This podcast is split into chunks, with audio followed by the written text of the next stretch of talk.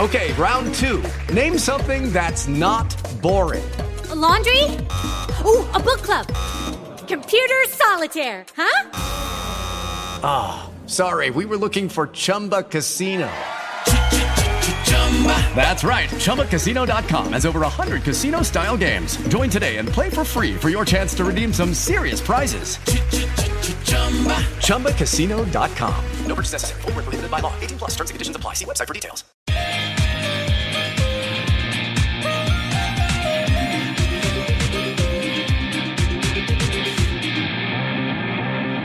An eighth defeat in 10 matches. Norwich City 17th in the Championship. The trends are only heading in one direction. Wagner was at the wheel, now the wheels are firmly off. Norwich City are pretty close to a crisis. I think we can call it that at this point after a 3 1 defeat to Blackburn Rovers at Carrow Road on Sunday at lunchtime in front of the watching nation of course. Uh, it was not a nice day at Carrow Road. Uh, we're going to dissect it all here on the pinkun.com Norwich City podcast. I'm your host, Connor Southwell, joined as ever by my esteemed colleagues, Paddy Davitt and Samuel Seaman, to reflect on the events that unfolded inside Carrow Road this afternoon. Um, now, we could spend the first 20 minutes of this podcast dissecting all of the goals and speaking about how Norwich City fell two goals behind in uh, 15 minutes. That was obviously compounded in the second half before Gabriel Sara's late, late, late consolation perhaps made the scoreline look uh, a, a, little more flattering than, than perhaps it, it should have been in the end after uh, a red card as well.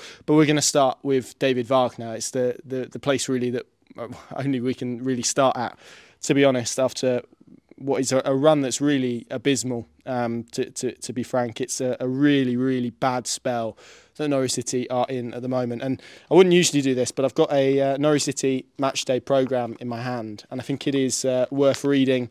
Um, some bits and bobs from Zoe Webber's column within it because there are some interesting lines. Obviously, this was written pre-game, so uh, add add that context, etc. so it, it, reads as followed uh, Like you, we are disappointed with our recent run of results, but we remain committed to achieving our objectives this season. To be outside of the promotion places at this point in the campaign falls below our expectations, and we're well aware that performances have not been at the level required, we know we must improve. Expectations at this club are high, and everyone strives to improve every day.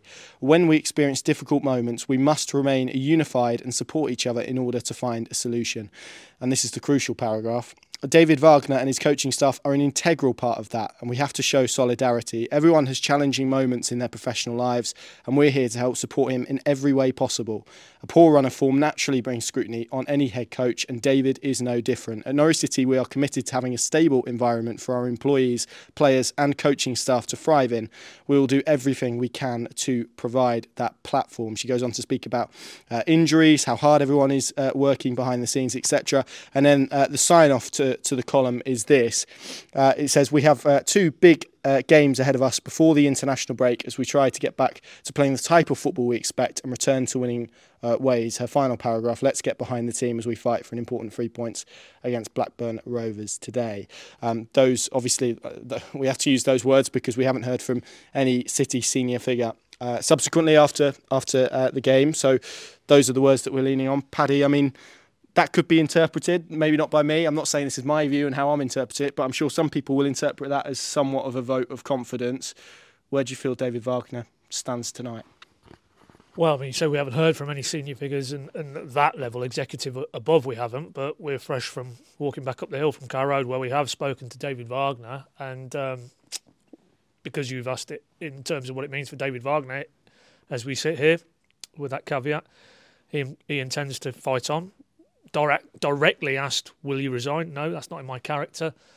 Do you think you'll get the chance to be, you know, taking the team for Cardiff, which is of course the next game prior to the, the international break? Again, repeated what he said to me at Sunderland previous weekend. Um, that's for others to decide, and I guess that's where it comes full circle because the people who need to decide are Zoe Webber, the executive, uh, the board, um, obviously the Mark Attanasio group as well from across the pond, and. Uh, that's where if you want to link the two together, David Wagner and maybe the view from above, well, if, if that's representative of, of the view from above, even prior to today's defeat, um, then yes, he will still be in charge going into the international period. And, uh, you know, for me, maybe how that plays out now, we saw at Road earlier today, where bar, um, you know, an immediate reaction when the second Blackburn goal went in after 15 minutes, um, where it was directed firmly at. There was it was like a triple barrage. It was Wagner out. It was the board out. It was Stuart Webber out. Of course, Stuart Webber is going, but it was almost accelerate your departure. But that aside, uh, worryingly, it was almost a general air of acceptance. I thought from the rest rest of that game, bar the odd pocket at half time and full time, and you know the players' attempts at going around the pitch to acknowledge the support was was given short shrift. I think that's safe to say from the ones who were still in Road. But given you know that was minute 15, minute 16, we had that reaction of a toxic level. Um, I don't think it's too unfair to to label it as.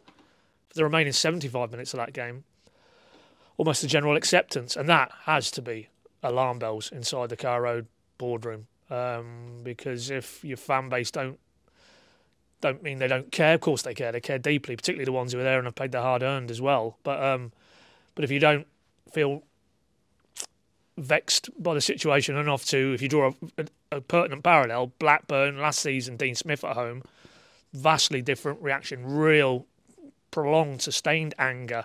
We move it on almost 12 months, give or take, um, to the day, and you know the mood is very different, and it's almost a well, nothing's going to change above us, so why do we need to invest anything more in it than we already have on this journey of downward results and performances which are way below, to quote Zoe Webber or to paraphrase Zoe Webber, you know, what the expectations are of this club this season uh, and as a club generally in the Championship, way below those levels. And uh, as a result, unless something changes, and that for me is head coach, and it's not just head coach; it's one or two other positions as well. Um, and then mid to longer term, something needs to change with this group of players in terms of changing it around again. Uh, then what is going to change? Nothing materially. And um, you know, I would take issue with, particularly with the, the, form line, as if this is a, a mini blip. This is now eight defeats in eleven league games. Back end of last season was one win and eleven.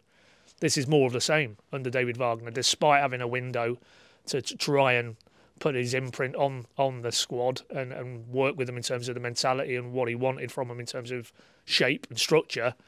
We're back here again. Um, and this is worse now because he had has had a transfer window and he has had more than enough time now to to develop something that I mean you, the, the, marked contrast with Blackburn in terms of the clear identity and style of play and what they're trying to do and players who fit the system and a cohesiveness to what they're trying to do. I mean it was so easy for them today.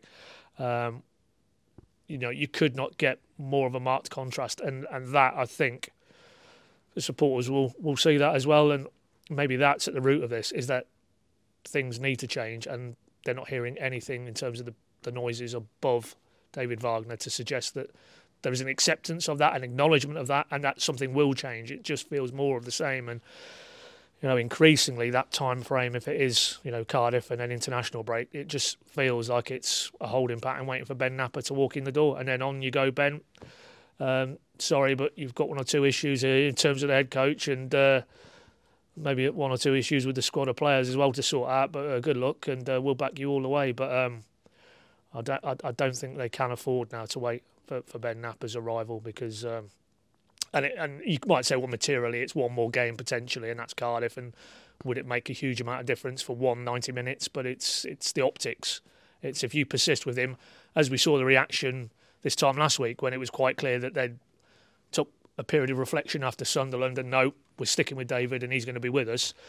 You you saw how that played out. Um, you know whether it's you take your measure from social media or just generally speaking to supporters as well, and uh, it's unfortunately going to be the same again. And, and, if we get the same result at Cardiff next week, then um, where do we go again? It just feels like they're marking time, they're treading water, and uh, and it actually needs somebody to get hold of it now and, and visibly get hold of it and then communicate that to the fans because for me the big takeaway today is that sense being there and witnessing it is that almost shrugging your shoulders and you know okay you might you might prefer that if you're in the eye of the storm to fans having a go and saying your football is I won't say the word but you know what they they labelled it Dean Smith. Um, but at least there was some passion and there was some sort of desire to, to change this and, and make their feelings known. Um, when it gets to this point uh, the alarm bell should be ringing. And if they're not already, then 17th this far into the season, um, that tells you where this season's heading, and it's going to be nearer League One than it is any pretensions of challenging for the Premier League. Yeah, spot on, and, and and that comes to the point, Sam. Really, which and and Paddy's got to touch upon a few other issues, which we'll obviously have to delve into again, uh, what wider kind of structural issues at the football club. But just to keep the focus on David Wagner, I mean, Paddy referenced there, Norwich ended the season um, last year with with one win in eleven. Now, there's a lot of mitigation as at the time was why that was uh, the case. I think injuries was even offered up as a an excuse. That, not an excuse. That's the wrong word. It was kind of an excuse. Um, there obviously kind of tried to change what they've done. They spoke about how important mentality was. Well, the mentality at the moment isn't great, um, and now they're they're in a run of, of, of, eight defeats and eleven in the league, but it's it's eight and ten in, in, in all competitions. Um, I mean, a head coach seldom survives one of those runs, but but two, I mean. Even even to be fair, I mean we, we spoke last week about his demeanour at Sunderland. To me, he felt broken at, at Sunderland today just felt kind of accepting. I mean, he offered up the form wasn't good enough. I mean, head coaches they can't survive that sort of run, can they?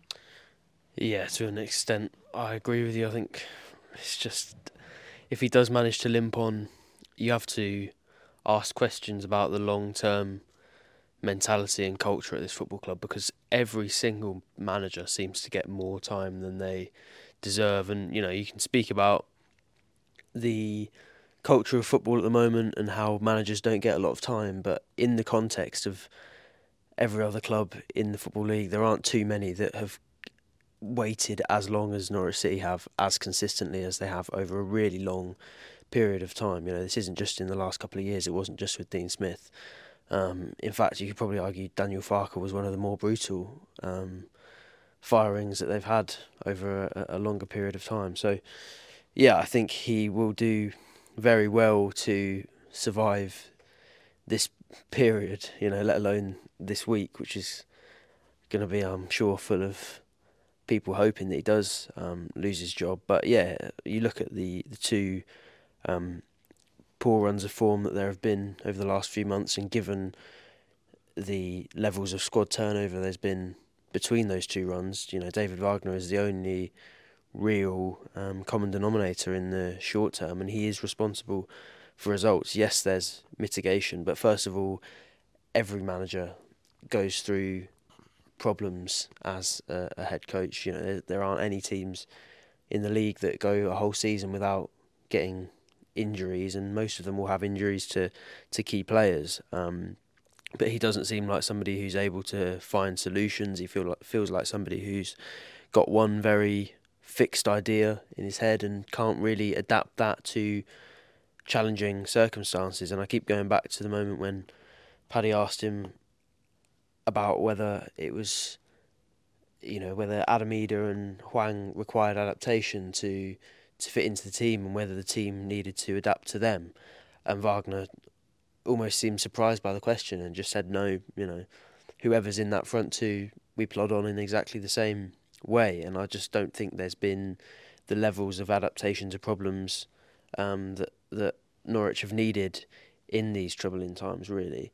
And you look at his career; we've spoken plenty of times now about how streaky he's been, and I just think he looks like somebody who, you know, harnesses momentum very well. And when he's got a, a strict idea in his head, it works very well for a certain amount of time. But they just haven't been able to to change and to adapt to that. And I don't think he's got a squad of players, to be honest, that can challenge for promotion. When um, Zoe Webber talks about promotion places, I hope she doesn't mean the top two because there's absolutely no chance of that whatsoever. Even with a fair wind, I think playoffs is a, a difficult task, and they certainly won't be sort of towards the top end of the, the table.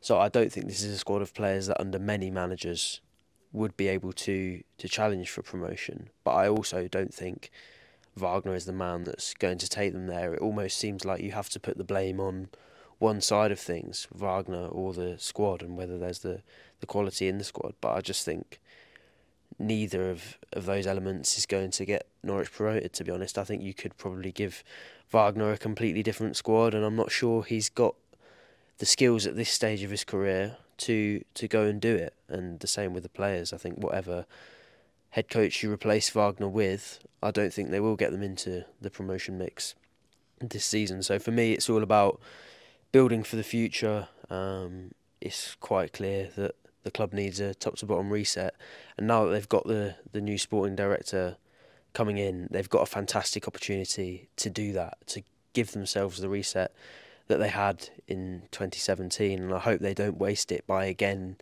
convincing themselves that everything's fine and it just needs minor tweaks. That was what they did in 2022. They convinced themselves that they had a squad that was capable of challenging for promotion. Only made four signings in that summer, when there was a lot of concern that that squad wasn't going to be able to challenge for promotion. But no, they convinced themselves that they were going to be able to do it. Finish 13th.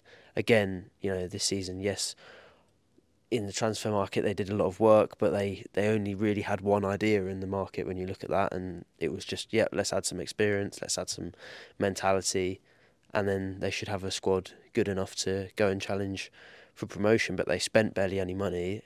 They've lost some very key players from the squad that finished 13th. I don't know what factors they're basing that target of promotion on. So for me, I just hope that Knapper doesn't that Knapper's arrival isn't just another situation where they can convince themselves minor tweaks are what's needed because it does need an absolute top to bottom reshuffle and hopefully you know I, don't want to write off the season at this point in it but I feel like it may almost need to be done and they may almost need to use this this next 7 months to prepare for next season because I don't think there's the evidence that either Wagner or his players are good enough to get them promoted this season.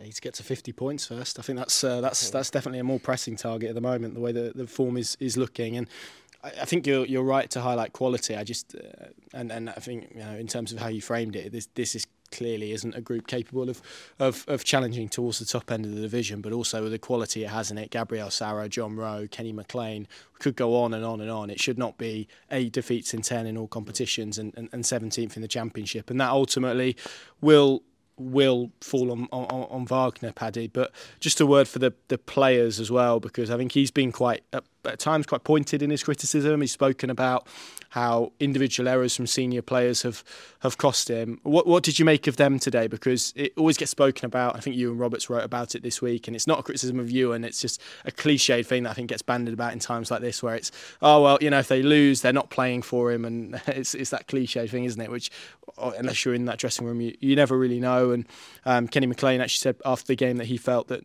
that Norwich City squad have let David Wagner down in terms of their their recent run of form. Um, what do you make of the players at the moment? Because they're they're clearly crucial in this in this downward run of form. Obviously, all of the attention is on on Wagner, and we'll speak about the the moving elements above him.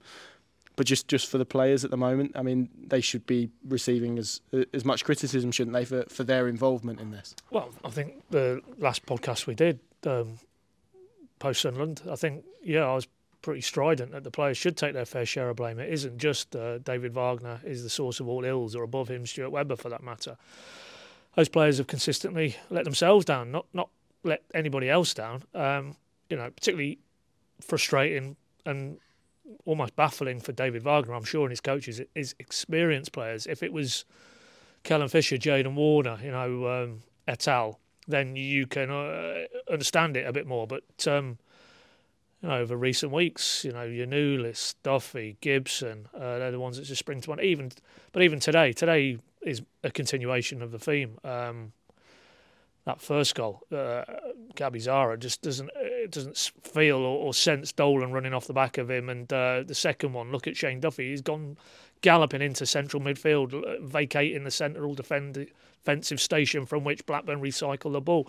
The third goal is more of a collective malaise because it's a Norwich attacking set piece and Blackburn counter. And even then, even when they did get some numbers back, you know, the, there's a switch from Stacey's side to, to Sara's side. And again, he's defensive uh, limitations. Uh, but even then, when the ball gets cut back on the volley, back post, Dimi Giannoulis is, is on his heels. It's just, uh, I mean, it isn't enough just to say its confidence is drained out of them and, and they're just making poor decisions. They just feel dazed. It's like they're they're sleepwalking on the pitch and, and their decision making is too slow and, and ponderous and you know that that word that keeps getting bandied about in this current situation. It's a malaise, and it's a malaise off the pitch. It's a malaise on the pitch, and uh, you know, even today, you could say, well, you know, yeah, but that ultimately is David Wagner's responsibility. He made four changes again today. Um, yet still got a similar type of performance for, and a similar type of individual culpability. So it has to be deeper than the manager and who he's picking and how he's setting them up and what he's asking them to do. There's, there has to be an individual responsibility when, and he's used this phrase the last two or three press conferences, they need to execute, I think is the words he said, when they cross the white line. Well, eight defeats in 11 in the league tells you they're not. Um, and if Kenny said that to you post match, then then he's right. I, I would agree. And uh, it's a lot harder uh, because, as we know, you know, it's David Wagner. See you later. That's fine. A new head coach will come in. It's a lot harder now, particularly with some of the contractual situations around some of these senior players. How you refresh and renew this squad of players because you can't just put them to the side and say see you later. Um, I mean, again, we saw Jaden Warner come in today for his league debut, and, and he must be excused from any culpability because um, such a difficult situation. Got very little assistance from an experienced pro alongside him in Shane Duffy at centre back. Last weekend, Kellen Fisher. For me now, it's players like those two, Borja Sainz, John Rowe, who's obviously done it. That's where the sense of renewal is going to come from in this group of players. But um, you know, I think I do, do recall saying last week on on the podcast, it isn't just David Wagner it's Dean Smith's tenure, it's Dan- Daniel Farke tenure. There's a there's a core group of players here, some who are injured at the moment, some who aren't injured. They're letting down successive managers, so you have to go straight to the heart of the matter and say there's an issue with this group of players, or or a core element of this group of players. Um, why that is, you'd have to probably sit them down in a quieter moment and try and work out why players of an ability level which is considerably higher than 17th, whatever the limits of their ambition, you can debate that, but they, they're far better than 17th. Now, over th- three successive managers, if you if you pitch it from the end towards the end, the last 12 months or six months, so Farke's tenure onwards, three successive managers, head coaches, have been able to get a tune out of largely a similar group of players. Um, so, you know, that that that is a far harder task in terms of resetting because essentially you're going to be reliant on a lot of those certainly more experienced pros again when inevitably David Wagner has moved on and a new individual comes in. Um, that's a worry. That's a worry, and and it also probably uh, to, tie in Stuart Webber, it cuts to the recruitment again, the failures in recruitment over successive windows that you know, and I, and I don't buy necessarily this discourse around Stuart Webber that um, you know he leaves the club in uh, a worse position than the one he inherited because it was a basket case that he inherited um, because it's far more nuanced than that. But I think in regards of the squad and the profile of the squad, I think this squad is poorer than the one he inherited, if, if I'm brutally honest, and, and that's an indictment of him and um, and the people around him. Um, that six years on, you know, that group of players that are now going on the pitch for Norwich in the Championship, I don't think are a, a better um, than a squad of players who, where did they finish under Alan Irvine? Was it seventh or eighth? Eighth. So, you know, um, that that for me, when we discuss, and I know I've gone off on a bit of a tangent, but when we discuss Stuart Webber and his legacy and and you know the impact he's had at this club, um, that's that's the biggest indictment is is what he's done in terms of the squad and the makeovers of squads to leave it where he's going to be leaving it now compared to what he inherited. Um, so yes, that's a long-winded way of saying I think the players are uh, as culpable as Wagner or Webber or anybody else in this equation, and that's why it's going to take, you know, unfortunately, quite a long period of time to unpick it all and um, and go again. And the person pulling them threads together will be Ben Knapper. Yeah, we'll, we'll come back to, to Stuart Webber uh, in, a little while. I just want to round off this segment talking about David Wagner. We've we've kind of referenced the the players there um, and the fact I think we're talking about mentality, given that that was a key focal point of what they tried to do in the summer, is is really concerning. Agree, the squad composition's not right. I think it, they've got 11 players who uh, will be 30 or, or over by the end of this month. That is just just mind-boggling, really, compared to to what they strive to be. And again, that probably comes back to, to Stuart Webber ultimately. But um, going to ask you both, and I'll start with with Sam. I mean, if you had if you had five pounds, and obviously events can change very quickly, but if you have five pounds right now, would you expect David Wagner to be in charge of, of Norwich City at Cardiff next weekend? Um,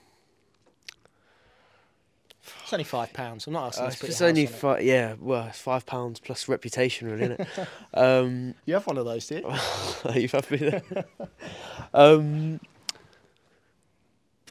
yes, I think he'll be there. I, I'm not necessarily saying he should be there or that uh, fans would be especially pleased with that, but just from the experience of um, being involved with this football club for nearly 15 years, it feels like the, the character of the football club is not to do it uh, this week. I also just think the the strands of the international break and Ben Knapper um, add another level of complexity to it. Um, I'm not I'm not hundred percent sure of that. In fact, I'm probably sort of 54, 55 percent. Talking yourself out of it now. Well, no, I'm not gonna I'm not gonna go back on it. I just um I wouldn't be surprised if if they do do it. But it just feels like if I have to come down on one side, um, I can I can see it. I can see him struggling through to Cardiff. I think if Cardiff was at home, it might be different. But the fact that they're hundreds of miles away, um, and he probably won't have to deal with a, a whole Carrow Road against him means I think he might just get away with it this week. Paddy, are you joining Sam on the fence? No, no, no. Yeah, you have committed. his fiver Yeah, down on he'll. Yeah, I think he'll, he'll be in post and based a on the soundings we got pre and post match last weekend. Um, that it was it was almost without them framing it as such. It was almost he'll get these games this side of the international break. And and then the other thing is, and you've you've led us in to the podcast today with it is is the Zoe Webber context. And of course, it's moved on now in terms of the result today. But um, but if that is representative of the view at the very highest echelons of power at Carrow Road, then then it's not going to shift from there to he's out the door between now and Cardiff. So um, yeah, fiver for me is he stays. You Connor? I agree with you both. Yeah, I, I agree with you both. I think, um, and and we'll come on to the other aspects of this debate in the second half, but it does feel to me a little bit like the whole changes on the horizon is being used as a little bit of a mask to to hide behind at, at, at the moment, um, because you know the numbers that we've we've spoken about, the issues that we've spoken about, the repeated issues that we've spoken about, um, and by the way, he's kind of accepted all of them himself. That that shouldn't be the case, but it does feel increasingly like it will be. Uh, in part two of the pod, we're going to discuss Stuart Webber, we're going to discuss uh, structures, Ben Knapper, we're going to talk uh, accounts, we're going to talk all of that um, good stuff. We're going to take a little bit of a pause, and then we'll come back um, in just a two, just a few seconds. Okay, so part two of the pod, we've kind of done the David Wagner debate. That, that probably lends us on to the other issues at Norwich City at the moment. A lot of the issues that supporters are speaking about at the moment. And, and, and Paddy, really, there's there's no place to start other than, than the sporting director position.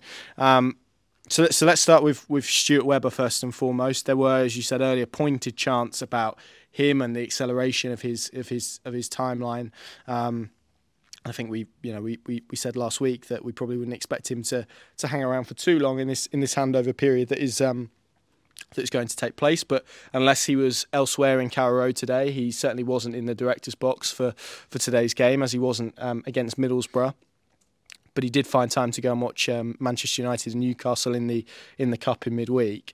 Um, well, well I, I'm, I'm leading the question with the, the optics of that, irrespective of the reason, because he may have had a very, we don't know, he might have had a very good reason as to why he, he wasn't able to make either of the Norwich City games.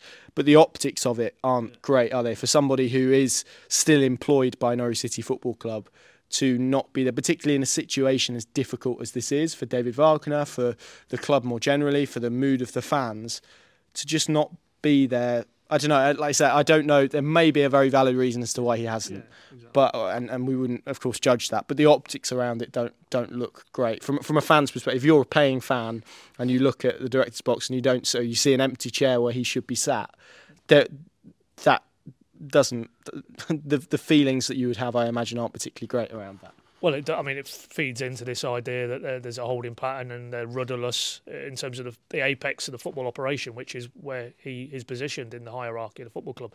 Yeah, I, I, I- because we don't know. We, we just don't know what the reasons were why he wasn't in attendance in the Carrow Road director's box. Um, so, but as you say, you know, it, it, that, that was the case the previous Carrow Road home game as well. He was at Sunderland. Um, yeah, it's kind of feeds back into this handover sort of element that again has you know opened him up to a lot of criticism, and that he he's very much framing his not only his departure in terms of how long, but what it looks like, and and you know that isn't a great look when it's set against the backdrop of a team who are failing tremendously on the pitch, and not in a good way. Tremendously, eight defeats in, in eleven is it's you know when they I'm sure sat down, however far, far out it was, and, and they mapped out that uh, probably at the point they knew that Ben Knapper wasn't coming into the building until November the 27th officially, and felt they'd be able to go this route. This is by some measure the worst possible scenario that could have unfolded. You know, if you flip it, and Norwich had continued on in the same vein as they started the season, you know, um, unbeaten in eight games was it one defeat in eight, uh, and they were in and around the top six, then there'd be nobody talking about this whatsoever. So you know, it's events, dear boy events, but um, it isn't a good look. And as we're led to believe, the handover period will be fairly brief uh, and days rather than weeks and certainly months. Uh, he's not going to be on Ben Knapper's shoulder between now and, and the end of December. Um, and the day that Ben Knapper starts the job, it will be Ben Knapper calling the shots. So, you know, it is only two weeks or so to go, but uh, I guess it's what, what he represents now, and that is the past, and that um, for many fans, you know, bar the the, the brief, glorious period of success under Farke t- twice in the in the in the championship, it's it's since that point really a, a sad decline on and off the pitch um, to the point we find ourselves now, and, and he is effectively the poster boy for that. So, you know, it's probably understandable that supporters are going to turn their attention on him rather than focus exclusively on David Wagner. So, yeah, but I, I, I, don't really want to get into why he wasn't there because we just simply don't know. So it's you know we're not going to leave ourselves open to conjecture. Um, but you know, there's absolutely no doubt, and, I, and as I say, from what we're led to believe, uh, there's nothing in how he's viewing this period that he's going to be hanging around. Um, I think it's very much November the 27th is the date. Um, I think QPR would be the last game he's technically inv- involved with, um, which is the Saturday before. And uh, um, so you'd expect him there because that'll be the next Carrow home game, won't it? Straight after the international break. Um, but uh, yeah, it. I think for me, what it basically today, the visible sense of that in terms of you talk about optics is just more of the we're not listening. Our hands are over our ears. We're in denial, if you want to be brutal about it, in terms of a club at the top of the club, and we're, just uh, we're just going to wait for Ben to come in and sort it all out. And uh, you know, clearly, that's a that's a hell of a task that he's going to find himself faced with in very short order uh, if they're going to run along those those lines, basically. So, yeah, for me, it's um, it's it's as more fuel to the, the sort of belief that they're they're basically unwilling to make any any hard or fast decisions. Yeah, and and it, and it does go back to, to the optics point of it, and, and this kind of narrative that's been building Sam around, um, I guess leadership to an extent, but also decision making. Who who does in this situation, when there is obviously a, a decision that needs to be made, how how do they go about doing that? And if ultimately, and again, I don't know, this is maybe really hands on and you may be really involved, but um, it goes back to that point optics, doesn't it? If if if you've got somebody there who isn't beginning to turn up to Carrow matches for whatever reason, if um, there are decisions that are being put off, then that ultimately comes to people above him, doesn't it? There are other people. Neil Adams was there today, technical director. Um, Delia Smith, Michael Wynne Jones, Zoe Webber was there. Uh, you've obviously got the American element as well. There are enough people there that you could reach a collective decision on if you've got some. Again, we don't necessarily know that this is the case, but I guess what we're saying is there's enough people around that table to make a decision if they if they felt, which to be honest they should do at this stage, that there was a decision to be made. Well, yeah, there was certainly enough enough people there, and I think there's a reason why the Sky Sports cameras zoomed in on Neil Adams at one point. It's because the reason why he's at the club is to even before this news of Stuart Webber leaving the club, the reason he was there was to make the decisions when Webber wasn't available, right? You know, so theoretically, had they wanted to make the decision this afternoon, it would have been, I presume, Neil Adams going down into the, the changing room and, you know, in a similar way to Webber dismissing Farke at Brentford, letting Wagner know that he was his services were no longer required. So there should be enough people in that building. Otherwise, you know, what's the point really? What's the point in having a committee? What's the point in having a, a board?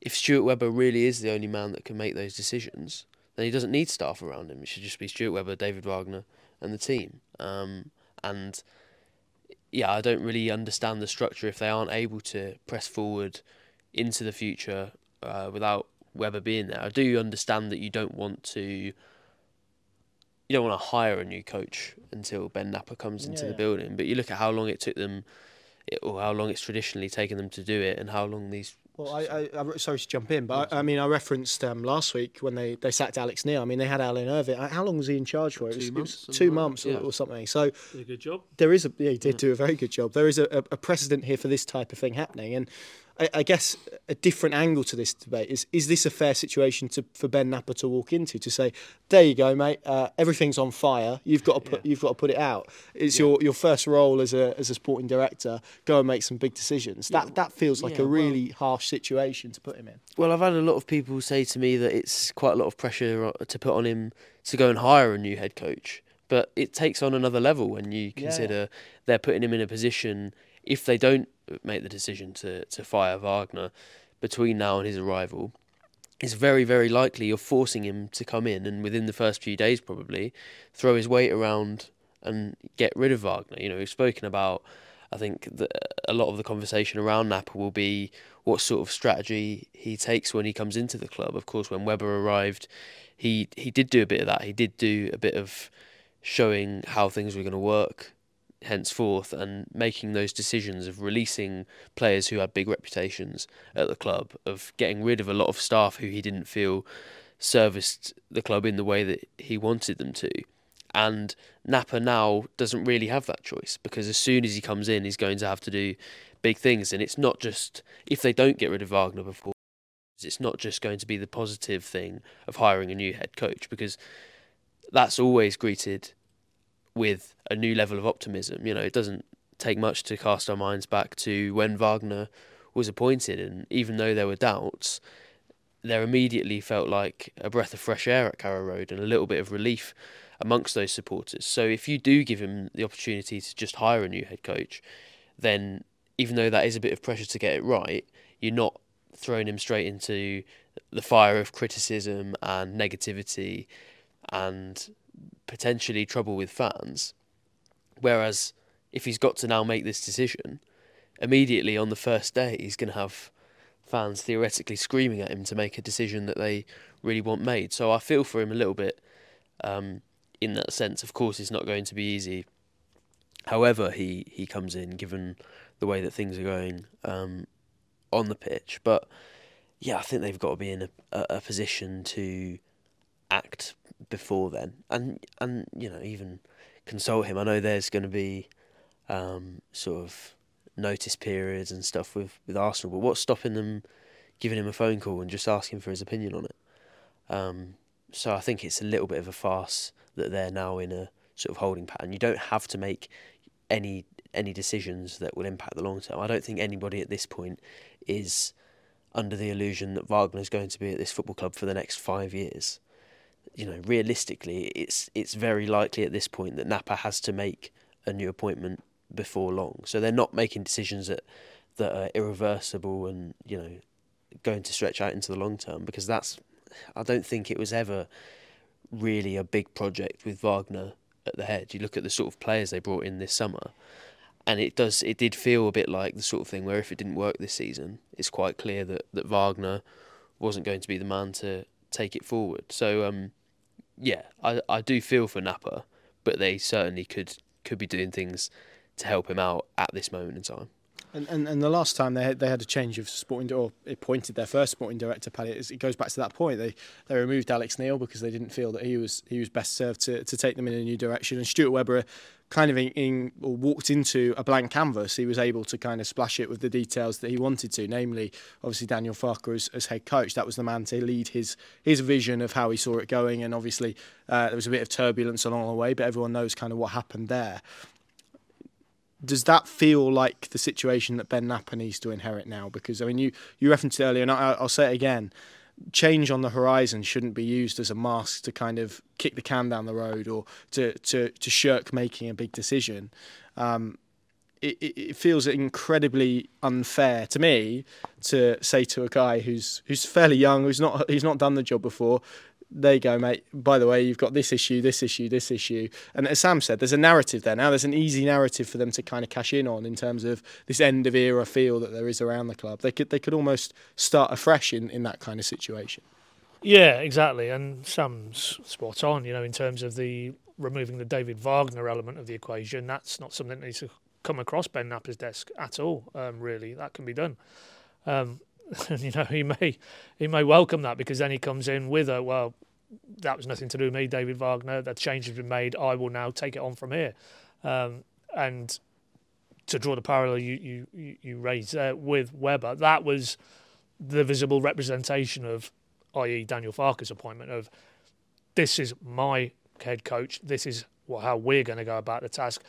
And it goes back to what I said at the start you know Blackburn today the identity the style of play there's other styles of play, there's other identities, but just something that you can see, and it's worth reiterating that, of course, a key individual in that club now is Gregg Broughton, yeah. who was, um, you know, instrumental in his period at Norwich in hot housing players like Aarons and Lewis, and even John Rowe, I think, was on his watch.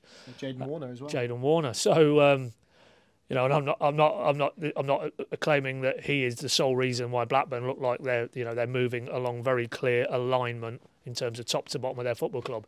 But he's clearly had a huge input into that. Um, and you know whatever the, the technical label you attach to Gregg Broughton at Blackburn, Ben Knapper's coming in with a similar brief. So, um, I, I, mean, it, going back to what we said on last week's pod, it, it does feel that they've lost their way now, and uh, and and that it is really now at at a point in time. And aided, of course, by, as we know, the situation that's happening at board level with Attanasio and his group, and and an acceleration almost now once this allotment is ratified um, that he moves level with Delia Michael in terms of the shareholder mix. And of course you know it's not huge tip then for him to then him and his group be in overall sort of minority control if that makes sense. So you know you have that sense of the plates are shifting maybe not quickly enough for a lot of supporters but they are in that boardroom after 20 25 years of pretty much status quo um, and that then can now be replicated at the apex of the footballing pyramid in the football club by Ben Knapper's arrival. Um, and for him, who he appoints in terms of head coach, that will that will signal a lot of things about his, his thinking because we nobody really knows. You know, yes, we can look from afar at the work he did at Arsenal, but it's not a like for like job spec. So he is coming in, and there's a little bit of an element of what is this guy all about? What are his footballing principles? What does he stand for? What does he want to see? In terms of putting an imprint on a football club. All of those things will become very clear once we see the identity of, of the head coach he appoints. And um, and I think in terms of that renewal, that feeling of, okay, yep, that chapter is now firmly closed. We move ahead now with with change at board level, change at shareholder level, change with sporting director, and change in the dugout as well. And the attendant, obviously, byproducts. I'm sure that'll bring in terms of the, the mix of the coaches around the new person. Um, then you do then very definitively have a club that is looking to the future, that is more optimistic and forward thinking rather than, unfortunately, what we have now is mired in kind of looking back with nostalgia to the good days and the Stuart Webber, which increasingly um, feel a long way away. So, yeah, for me, it, it has to come. It has to come pretty early. But in terms of uncoupling the Wagner element of this for Ben Knapper, I mean that can be done in the here and now. That doesn't have to wait for him to walk through the door on November the twenty seventh.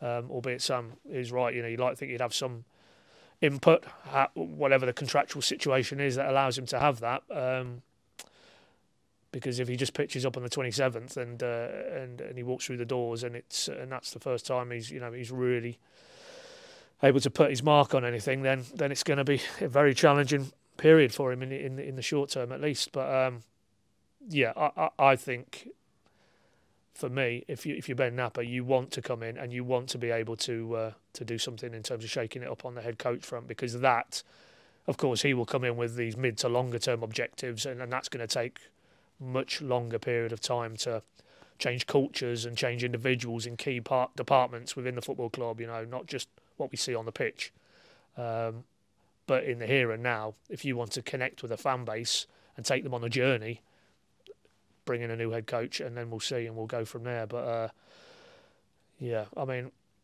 hopefully they see it as an opportunity. Hopefully he sees it as an opportunity that this is actually, you know, as you made the point with with Stuart Webber when he first came in, it was a, a blank canvas almost. Um, there is a difference in terms of, you know, Stuart Webber was basically coming in at the end of a season, so he had a full summer and a transfer window, um, and he had that time really freed from the, the necessity to to pick up points in the championship. Unfortunately, Ben Knapper isn't going to be afforded that. He's going to come in pretty much halfway through a season.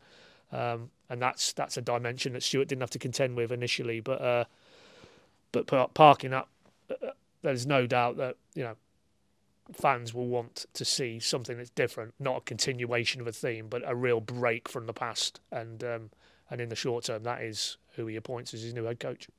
Have you, have you guys seen that gif of uh, you know the guy that walks into a room and he's holding pizzas and there's just people swirling t-shirts around on fire and yeah. it's just chaos. It kind of feels like he's he's walking in a little bit to that, but uh, it, it is right. And I think Sam, what, what underpins all of this conversation, and we, we heard it to an extent at Carrow Road amongst kind of the, the apathetic spells of, of, of, of the, the fan base today and the acceptance, really. It was kind of a shrug of the shoulders, oh, here we go again. Um, there is a desire now for, for change and widespread change, and it, it does feel, and I guess it's probably nothing marks that more than than Wagner and Webber and their relationship. The fact that Webber in January picked up, or December, or whenever it was, picked up the phone and, and, and got the band back together, so to speak. Yeah. It was it was an attempt to kind of turn the clock back to 2016 and 17, and actually. Probably probably found themselves behind the curve in, in that regard. It, that desire for change now feels like a real common consensus and a, and a common position within the fan base. Yeah, I think they want to see a bit of youth and a bit of hunger. And Knapper Knapper's appointment for me is the sort of appointment that, although obviously Webber was the first sporting director they had, feels like the sort of appointment that historically has done well um, at Norwich in terms of yes, he's come from a bigger club, but he's never been a sporting director before. He will be absolutely desperate to succeed in this role, and it's certainly a step up for him from loans manager at Arsenal. I think that appointment of Wagner, as much as they have had success before, and Webber did pick him out of being relatively unknown at Huddersfield. He's somebody who now has been around the block a little bit, who whose name was known and who has already reached levels much much higher than Norwich City, to be honest, and been at clubs um, much bigger than Norwich City. Of course, he's managed in the Champions League, managed Schalke, who are a very big club in Germany, and then having failed at that level, came to Norwich, and I don't think we've seen too many people who have done especially well for the club, um, sort of in that role, not even really players. Um, so I think Knapper's Knapper's appointment is the sort of one that Norwich fans seem to connect with best, and, and he's somebody who's coming up, and I hope that when he eventually does um, employ a, a head coach, I hope that he chooses somebody who similarly is on the way up. In fact, I hope it's somebody whose name I've never heard of before because they're the ones that tend to do the best at Norwich and they're the ones that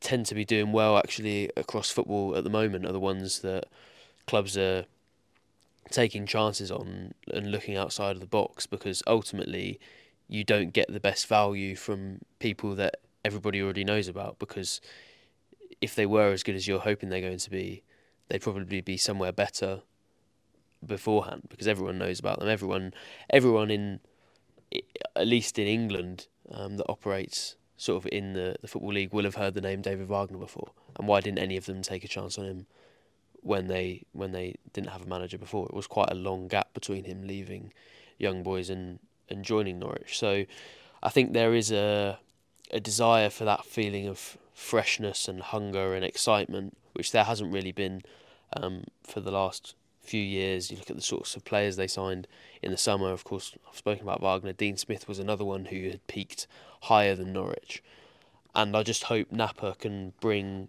with him a sense of of freshness, like I I spoke about, and a plan that actually takes the club forward, even if results aren't going especially well on the pitch, because he's not going to be able to wave a magic wand and change everything all at once. But what we saw in the first season of Webber and Farke was progression on the pitch towards the style that Farke wanted to see, even if the results weren't always improving.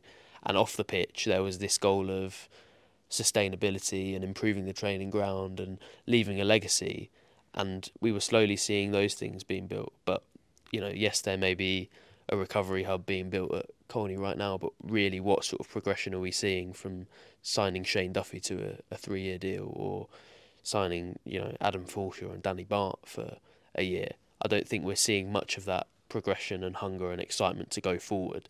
So, admittedly, Knapper is in a difficult position in a lot of ways, but I think where things are good for him are that they haven't really been much worse at Norwich for a good long while, and the only way is up. And I think, um, fingers crossed, the only way is up. I was going to say it's definitely not. but you know, for him, um, I think there's a lot of room for improvement, and that, that actually may suit him, and that's something that these these supporters can and have been excited about. So um, yeah, personally, I'm sort of looking forward to hopefully a little bit of that optimism coming back. Fun quiz question for you both, David Wagner. How many games in charge do you have of Schalke and Young Boys? That's the, the same number. Either of you guys know? You can you can pluck one if you want out of out of thin air. Forty three. It's it's forty at both. How many games has he had at Norwich? Uh, 39 is the correct Oh, answer, okay. Sam. So uh, there's some, some nice Well, symmetry. is- really, really quite weird symmetry there. interesting. Had 40 at Schalke, 40 at Young Boys, and uh, he's today was his, his, his 39th game in If you'd charge. thrown that at us before the five pound question earlier, then Yeah. it would have been very obvious. He's got You're keeping more. you're keeping five pounds, yeah. Um, let's let's talk uh, accounts then, Paddy, because they they came out this week. Um, really interesting. There's a really good thread on, on social media from from Kieran Maguire, who is the the guru um, in in terms of footballer fin- finances and and kind of distilling accounts into something that that thickos can read like me um, and make and make sense of. Um, I think it's fair to say, Paddy, they don't paint a great picture. Is is is that kind of fair assessment? It's always really difficult when they drop to delve into the numbers and, and, and have a ready-made assessment straight away. But um, the days thereafter, I mean, the, the picture doesn't look particularly great, does it, from a Norwich City perspective? Well, I mean, Magu- I mean, quoting Maguire, and, and he says his analysis of a forensic nature of that rather weighty document with lots of columns and lots of numbers on is they're 96 million in for borrowing, which is an astronomical figure. It's not sustainable, that is it? Absolutely not. And and to drill down a little bit further than that, um, net five million last year on interest payments alone. That's not even clearing the debt slash loans slash borrowing.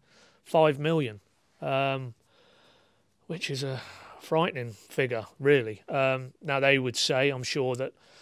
You know, these are snapshots in time, and that was the pi- picture on June the 30th this year, and, and subsequently they will be out of that period. It touches on it in the documentation. Uh, 17 million or so um, surplus transfer wise from last summer. That's not including these figures. There's a parachute payment as well.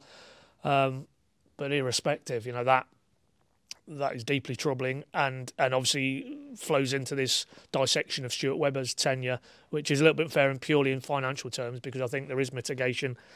Know, what do they estimate the, the pandemic hole for Norwich City was 30, th- north of 30 million. Um, so you've got that to factor in if you want if you want to frame this in terms of Stuart Webber. Look at the impact on our club. Look at the finances. Um, but that aside, it wrote about it today and the point is, I mean, it just even if you're not an, an accountant um, and you don't have a real uh, grasp of the numbers, what is irrefutable now is that the reliance on Mark Attanasio and his vehicle Norfolk Holdings um, to navigate themselves through this period. I mean, we know um, the, the, the mechanics of the, the share allotment process, and that you know they've obviously refinanced some of the unsecured loans, but um, but even allowing for that, it's uh, it's a very very challenging situation, and probably limits the scope what they can do purely in terms of you know throwing money at this problem on the footballing side of it in the squad, and that was that was un- underlined and, and underscored by what they did last summer. You know the prevalence of free transfer signings essentially. Um, Fassnacht and, and Bali Mumba, you could say that was an interchangeable bit of business in terms of transfer fees. So it's going to be that for the foreseeable, really, um, which places even more onus on in terms of the last segment we discussed on Knapper and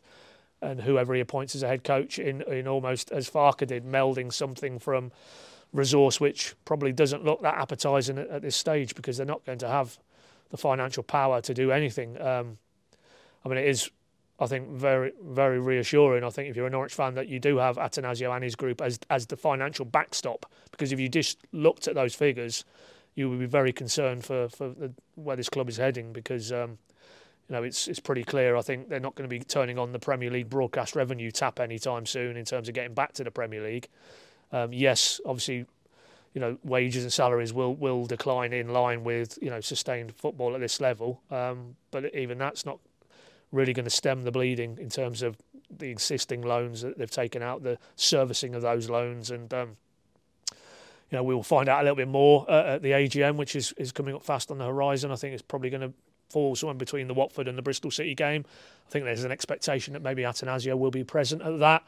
Uh, and if he is, I'm sure you know shareholders will, will get the opportunity to, to, to pose questions to what increasingly feels like the guy who is the power, the power, the emerging power, and uh, and we all know that. We can all see that. Um, we know that there's this process in place or this roadmap in place that you know there's going to be a lockstep approach with Delia and Michael. We'll see how that continues if if the if it declines on the pitch to the point where you know they're in danger of dare I say it flirting with the third tier of English football.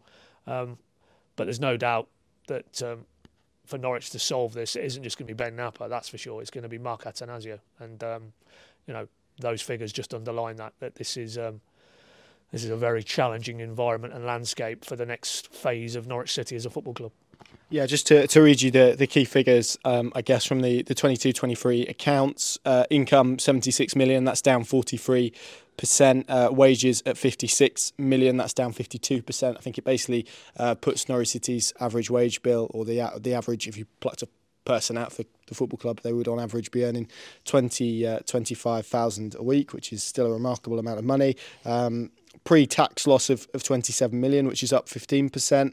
Uh, player purchases at 15 million, player sales at 7 million, and obviously we could have a long discussion about the fact that they haven't really been able to generate big money for a player in in a significant period of time. Emi Buendia really their their last major sale. I know on Bamadelli they, they got decent money for and, and Aarons and whatnot, but in terms of that 20 million plus kind of bracket, um, he's certainly the last player in that one. And then borrowings, as you mapped out, Paddy, 96 million, which is up 37% and is um, a truly eye-watering number, really. Uh, and I guess Sam, this this all just to feed this into the discussion that we're having, all feeds into the factor that irrespective of who is Norwich City sporting director or head coach, situation that they're inheriting is is really really difficult financially. The resources aren't uh, particularly great. Um, yeah, I mean it's, it's it's tough, isn't it, at the minute? If, if you're if you're a fan to, to find optimism in in a, in, in a lot of things Norwich City related, but certainly in terms of on and off the pitch.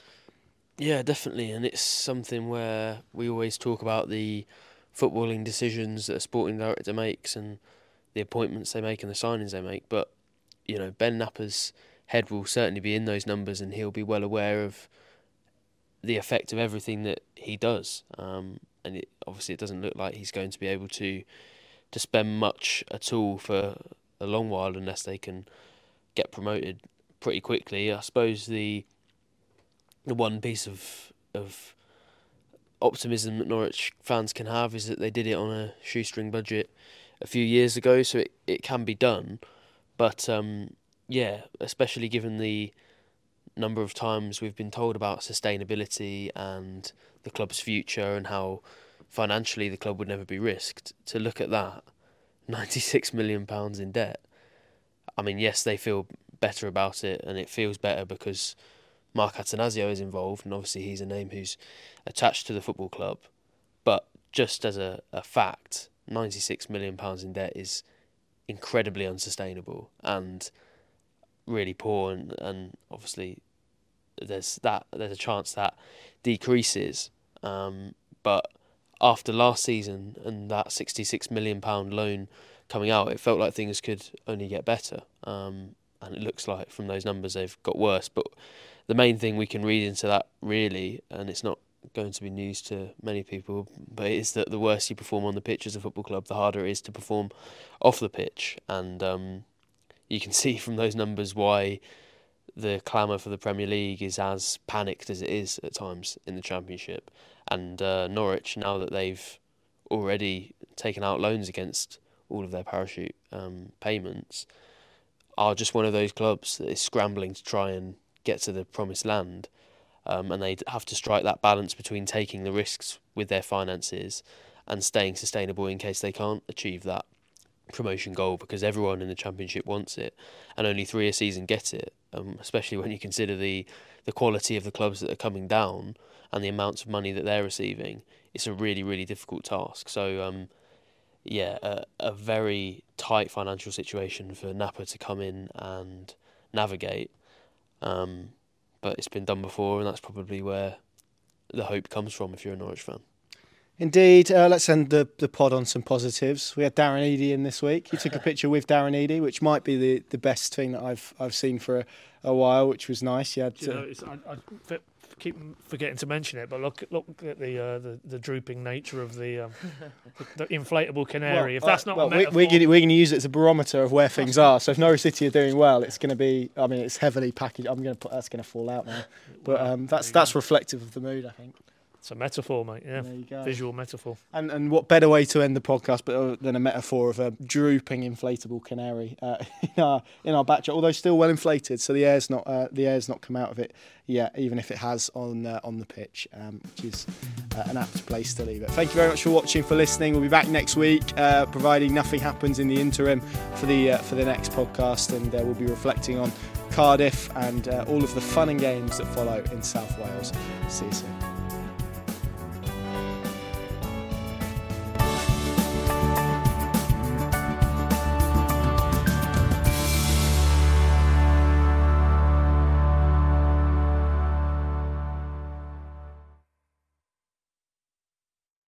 Hello, it is Ryan, and I was on a flight the other day playing one of my favorite social spin slot games on chumbacasino.com. I looked over the person sitting next to me, and you know what they were doing?